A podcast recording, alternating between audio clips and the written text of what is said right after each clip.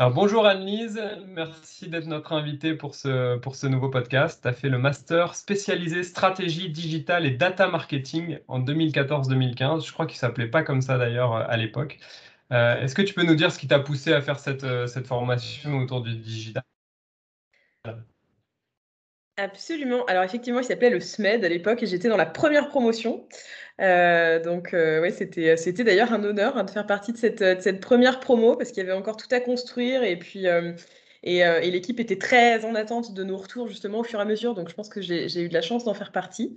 ce qui m'a poussé à intégrer ce master, c'est bon tout d'abord la réputation de l'école évidemment qui euh, qui n'est plus à faire, mais qui est excellente. Je savais que c'était euh, une bonne école, donc j'avais déjà une, première euh, confiance. et puis moi, donc j'ai été à la suite d'un premier parcours en école de commerce, donc qui était l'ESSEM Tour Poitiers. J'avais rejoint des fonctions qui étaient vraiment commerciales pures. Hein. J'ai eu plusieurs métiers de chef de secteur dans des grands groupes comme Mars, Nestlé, Nespresso. Et je voulais vraiment sortir un peu de, ce, monde un peu trop commercial.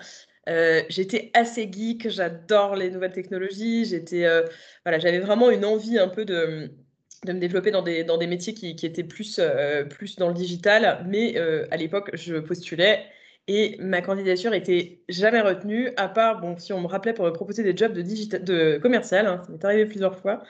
Mais pour le digital, c'était vraiment difficile d'entrer. Euh, donc, euh, je me suis dit, bon, et pour l'intérêt euh, théorique et pratique, et pour l'intérêt évidemment d'avoir la ligne Audencia avec un master digital sur mon CV, que ça avait un intérêt. je me suis renseignée, j'ai postulé, et du coup, bah, j'ai eu, la chance d'intégrer effectivement ce, ce master à Nantes en 2014, ou 2000, oui, 2014. 2014-2015, si, euh, si, mes fiches sont bonnes. Euh, donc, une fois que tu avais eu cette spécialisation euh, digitale, là, tu as pu du coup accéder à ces jobs que, qui, te, qui te plaisaient un petit peu plus ou que, que tu attendais un petit peu plus? Absolument.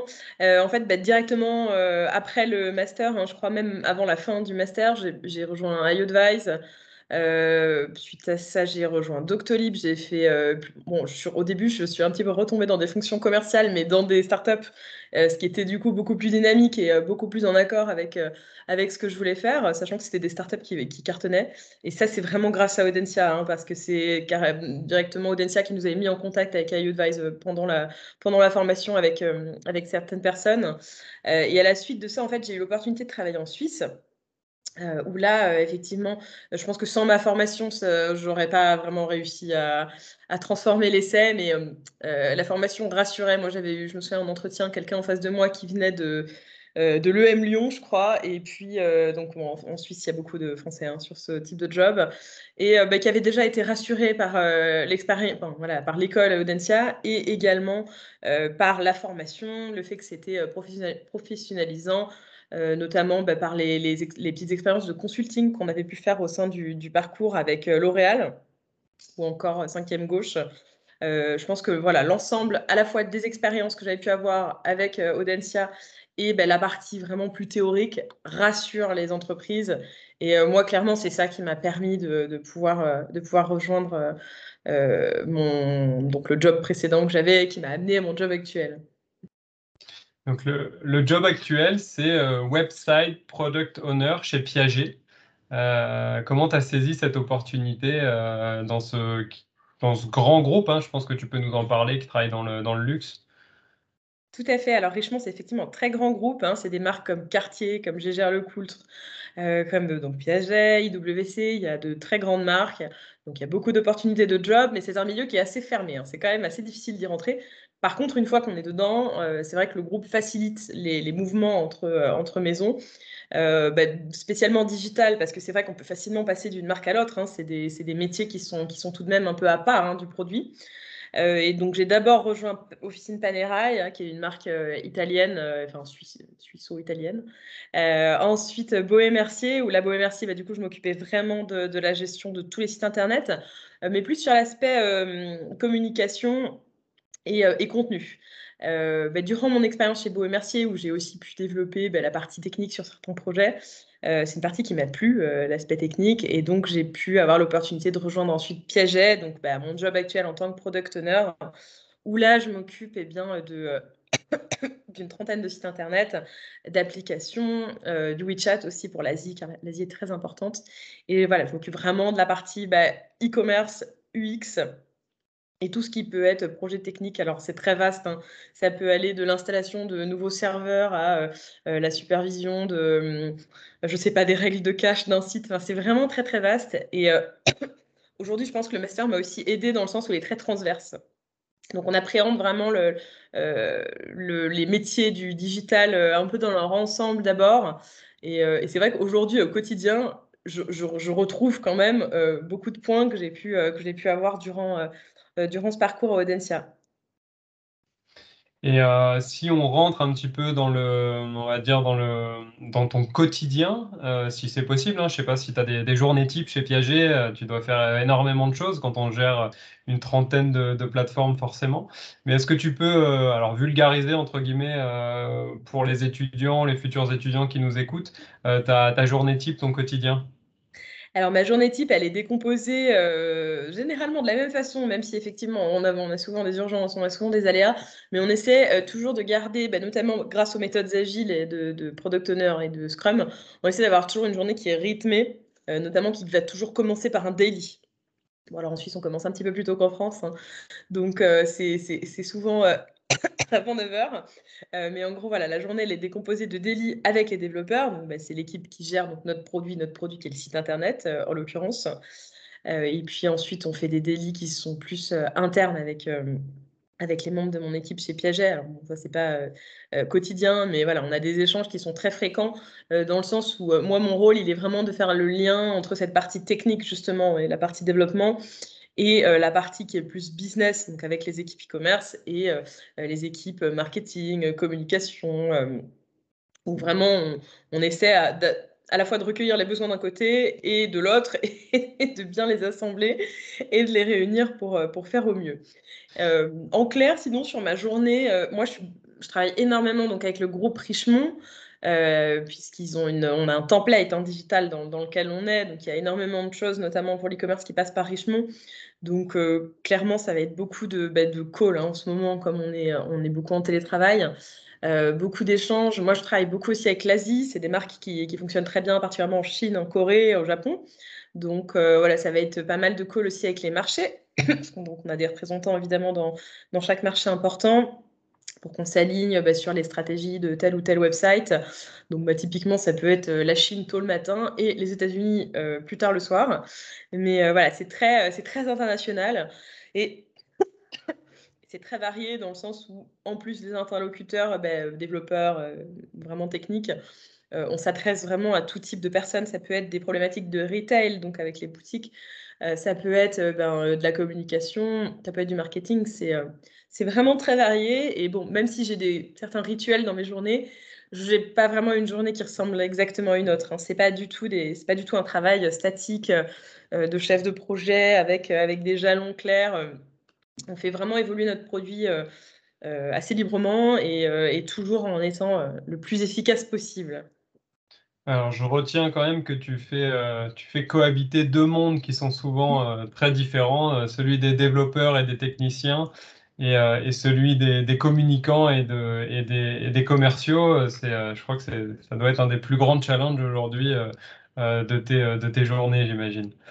Effectivement, alors bon, moi je suis habituée maintenant, ça fait six ans que je travaille avec des développeurs, donc je connais, voilà, je, sais maintenant davantage qu'au, départ peut-être de ma carrière où c'était plus difficile, d'autant plus qu'au début c'était en Inde, donc en plus tu as la barrière un peu de la culture et de la langue qu'il faut savoir appréhender. Euh, là, je travaille avec une équipe de développeurs suisses et euh, effectivement, il, faut savoir, eux, d'un côté, comprendre, hein, parce que c'est des métiers qui sont très particuliers, euh, avec, aussi des profils qui sont, qui sont assez différents de ce qu'on peut nous connaître, bah, surtout sortant d'école de commerce.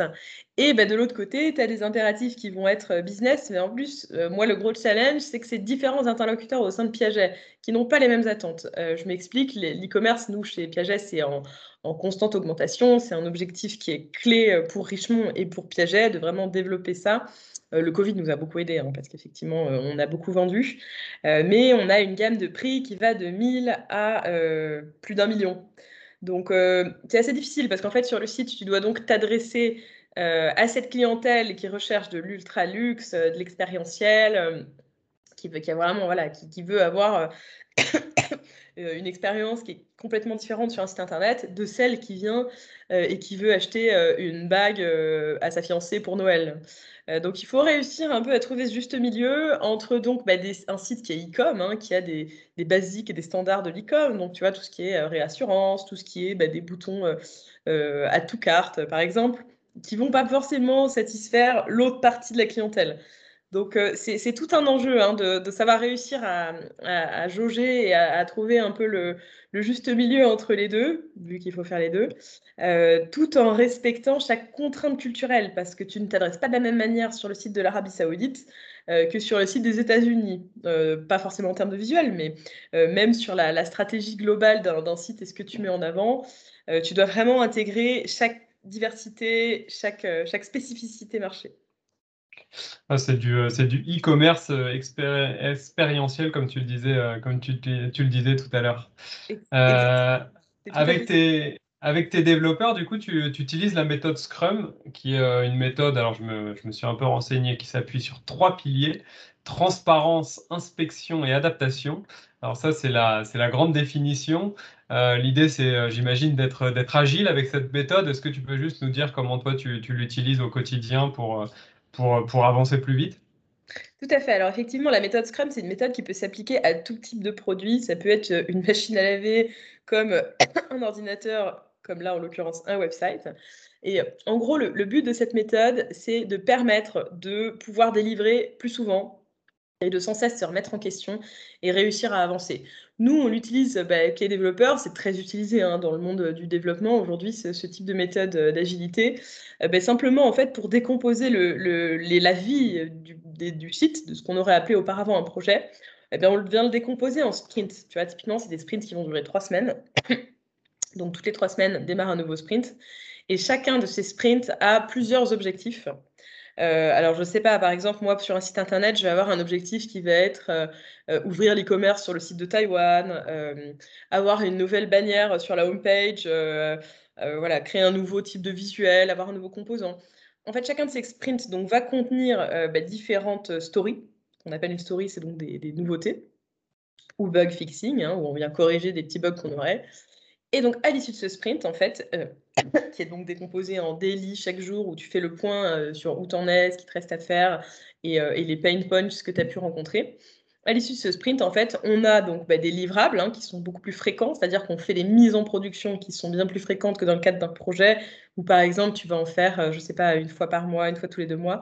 Nous, on en fait vraiment très souvent, ce qui nous permet, en fait, au fur et à mesure, de s'assurer avec les autres interlocuteurs, donc en l'occurrence business, marketing, retail, qu'on est bien dans ce qu'ils attendent. En fait, ça permet de coller au mieux, euh, que ton produit colle au mieux euh, à ce qui est attendu en fait par les différents intervenants. Euh, concrètement, pour, pour ce faire, on a donc à, la fin de chaque sprint, on a ce qu'on appelle une démo rétro.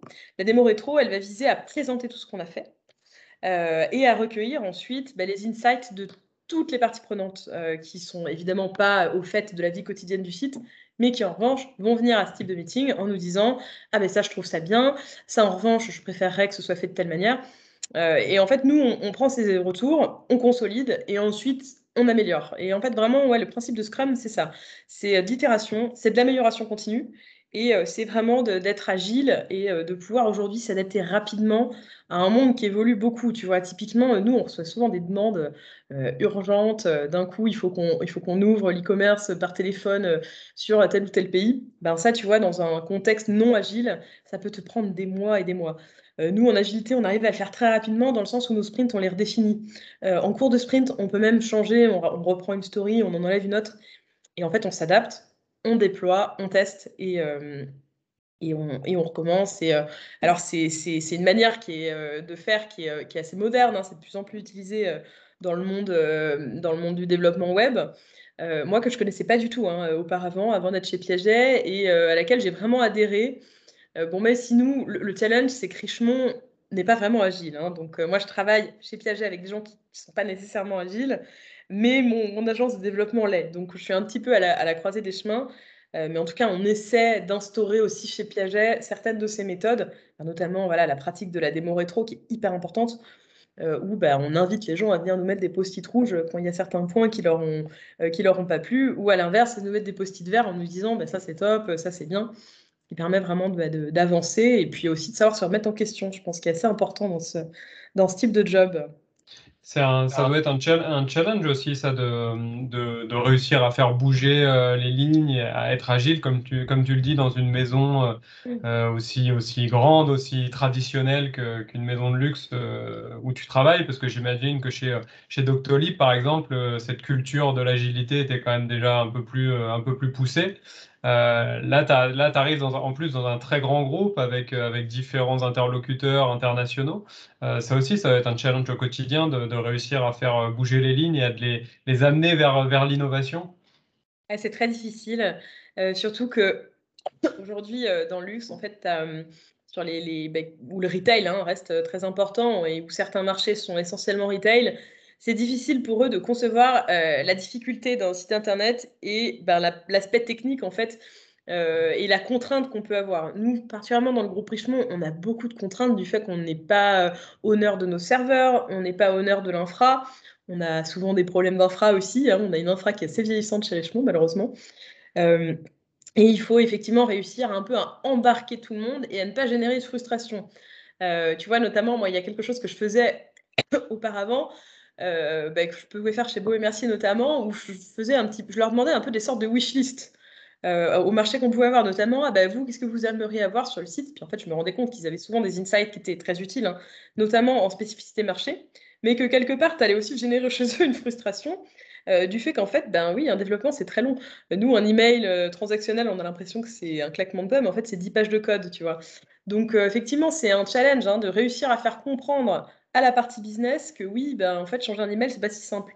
Que euh, ben, euh, avoir un nouveau composant euh, vidéo sur la homepage, ben non, c'est pareil, c'est pas simple, c'est du code. Il y a une roadmap, il faut prioriser. Donc, je pense que pour moi, l'atout essentiel à avoir dans ce type de situation, c'est de communiquer en fait. Je pense que tout est acceptable dans ce type de situation, mais il faut vraiment communiquer. Moi, je communique énormément, que ce soit en interne ou avec mes marchés ou avec mes autres agences, hein, parce que je n'ai pas que le développement.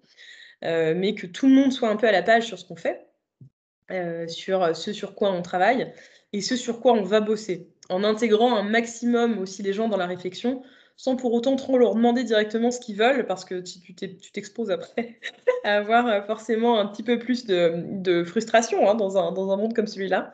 Mais ouais, c'est vraiment, je pense, la communication qui est, qui est le point clé dans tout ça.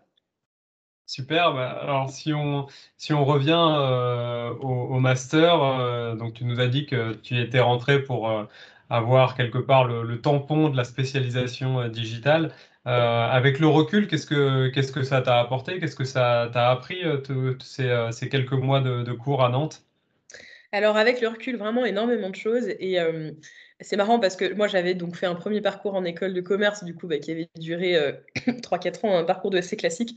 Honnêtement, je me souviens d'absolument aucun cours de ce parcours, mais vraiment pas. Je me souviens des soirées qui étaient super. Euh, voilà, de toute la vie. On ne citera, pas l'école alors. on ne citera pas l'école. Euh, bon, elle n'existe plus de toute façon. Mais voilà, je me souviens de beaucoup de choses et j'ai adoré mon parcours, mais honnêtement, je ne me souviens pas vraiment des cours me souviens de certains profs, mais honnêtement, les cours de compta, euh, de marketing et tout, ça m'est complètement euh, sorti de la tête.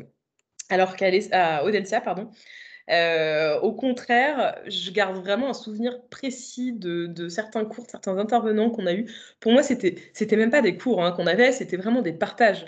on avait des partages de, personnes qui, donc, qui, avaient un, qui, avaient, qui avaient un vrai job et qui nous parlaient de leur job, qui nous parlaient des enjeux, qui nous mettait en situation sur certains cas pratiques. Hein. On avait eu le cas avec Air France, avec L'Oréal, avec 5e euh, Gauche. Et euh, vraiment, pour moi, c'est une chance parce que ça nous permet aussi euh, de voir concrètement la réalité des jobs auxquels on pourra prétendre et des jobs qui existent. Le master est de plus très transverse, ce qui fait qu'en fait, on, a vraiment vu différents types d'interlocuteurs, différents types d'entreprises. Euh, et, moi, ça m'a vraiment permis aussi de, pouvoir voir ce vers quoi j'avais envie d'aller. Typiquement, moi, c'est pas vraiment, tu vois, des jobs d'agence digitale qui, me faisaient un peu rêver à l'époque. Euh, c'était plus vraiment sur la partie technique où déjà j'avais un peu plus d'appétence. Donc, euh, ça m'a aussi permis, moi, de, comprendre ça. Et puis, il y, a vraiment tout un tas de petites phrases, de, cas concrets qui me, reviennent en tête parfois. notamment une phrase de Vincent Balusso qui nous avait dit Vous verrez en digital, vous allez devoir à, un moment choisir entre la partie plus technique, qui est celle à laquelle je suis, et, la partie plus communication. Et c'est vrai, et effectivement, moi, au sein de ma carrière, j'ai retrouvé ça. Et, ouais, je pense que pour toutes ces raisons, bah, à la fois bah, l'enseignement théorique hein, qui est aussi présent et qui est de qualité, pour la qualité des intervenants et pour l'accompagnement qu'on a, je pense notamment bah, à Anne Launois et Céline Albuca qui sont très présentes, qui aident beaucoup même à l'issue du parcours, hein, avec qui on reste en contact. Et voilà, moi j'ai vraiment, je, me ressens plus ancienne étudiante de ce parcours-là que de mon école précédente, alors que j'y suis restée moins longtemps. Mais euh, ouais, vraiment très très contente euh, euh, et, je sais que c'est ça qui m'a permis en plus d'avoir les, jobs que j'ai aujourd'hui. Donc je suis d'autant plus reconnaissante de, cette formation et contente du coup d'avoir fait partie de la première promo. et aujourd'hui, justement, si les étudiants ou les futurs étudiants des promos du, master stratégie digitale et data marketing nous écoutent, est-ce que tu as un conseil à leur donner on va rentrer dans la période de recherche de stage ou alors ceux qui vont postuler pour, pour faire le master euh, l'année prochaine? Toi, euh, est-ce qu'il y, y, a des choses que tu voudrais absolument leur, leur transmettre? Ben, En fait, euh, je pense que les stages, c'est vraiment le moment idéal, en tout cas, pour savoir à peu près ce qu'on a envie de faire. Et moi, mon conseil, c'est de ne surtout pas se cantonner à son premier stage et à rester dans le secteur dans lequel on a fait son premier stage. Moi, ça a été mon erreur au début. J'ai fait un stage de chef de secteur parce qu'on me disait que c'était bien de faire ça. Je l'ai fait. C'était bien, mais ça me stimulait pas plus que ça. les fonctions commerciales, c'était pas mon truc. Et euh, je sais que j'y suis restée parce que je me disais, j'ai commencé là-dedans, maintenant je continue, quoi. Et donc, ben, un premier CDI, un deuxième CDI, un troisième CDI, où au final, j'étais pas épanouie. Donc, mon conseil, c'est vraiment de, de, garder vraiment une ouverture d'esprit sur ce qui existe autour, euh, de se renseigner sur les différents jobs et de justement de saisir cette opportunité euh, au moment où on fait des stages pour faire différents stages et vraiment en profiter pour voir différentes choses, pour voir, euh, je sais pas, un stage en start-up qui va permettre de faire tout un tas de choses. Moi, je voyais hein, chez iAdvise, euh, par exemple, les stagiaires, c'était beaucoup plus stimulant qu'un stage que tu pouvais avoir, je ne sais pas, dans certains grands groupes où tu es vraiment cantonné à une mission et où voilà, ça varie pas trop. là, non, je pense que c'est important d'avoir accès à des, à des, à des, jobs qui sont maintenant plus transverses et aussi de savoir s'adapter. Je pense que c'est la qualité première maintenant qu'on va attendre des des diplômés, c'est de toujours savoir s'adapter, euh, de ne pas arriver avec une idée préconçue aussi du marché du travail. Moi, qui était mon cas, hein, je me souviens quand, je, quand j'ai fini mon premier parcours, où on se disait, tiens, je vais gagner tant, je vais faire ça, dans cinq ans, je serai là. Je pense qu'il faut vraiment oublier tout ça. Euh, le, monde, il est vraiment en évolution, bah, surtout là, avec évidemment le contexte sanitaire. On a des jobs qui évoluent, euh, on a la chance aussi de pouvoir changer facilement et de pouvoir aujourd'hui trouver vraiment ben, un, job, un secteur euh, qui, qui, peut nous plaire et qui peut nous épanouir. Donc, ouais, mes deux conseils, ce serait vraiment ça. Euh, ce serait de, garder vraiment l'esprit ouvert, de s'adapter et, euh, et, de changer si on n'est pas heureux, si on n'est pas épanoui. Il ne faut pas hésiter. Le monde du travail, on change facilement. Moi, j'ai changé six ou sept fois de job. Et ben voilà, maintenant, aujourd'hui, ça fait six ans que je suis dans le même groupe. Donc, comme quoi, ça valait la peine. Donc, il ne faut pas hésiter à se remettre en question et, et toujours, ouais rester, rester ouvert et rester positif surtout. Euh, moi, je sais qu'on a, beaucoup de, stagiaires hein, qu'on voit passer aussi. Euh, et j'en vois parfois certains qui sont pessimistes, qui sont tristes. On a l'impression que le monde leur est tombé sur la tête. Et je pense que ce n'est pas l'attitude qu'il faut avoir aujourd'hui. il faut au contraire être positif et se dire qu'on peut rebondir, on peut réagir et on peut s'adapter. Parfait, on va, on va terminer sur ce joli message. Euh, merci beaucoup Annelise pour tous ces échanges. Merci à toi. Bonne, continuation en Suisse et, euh, et chez Piaget. merci beaucoup.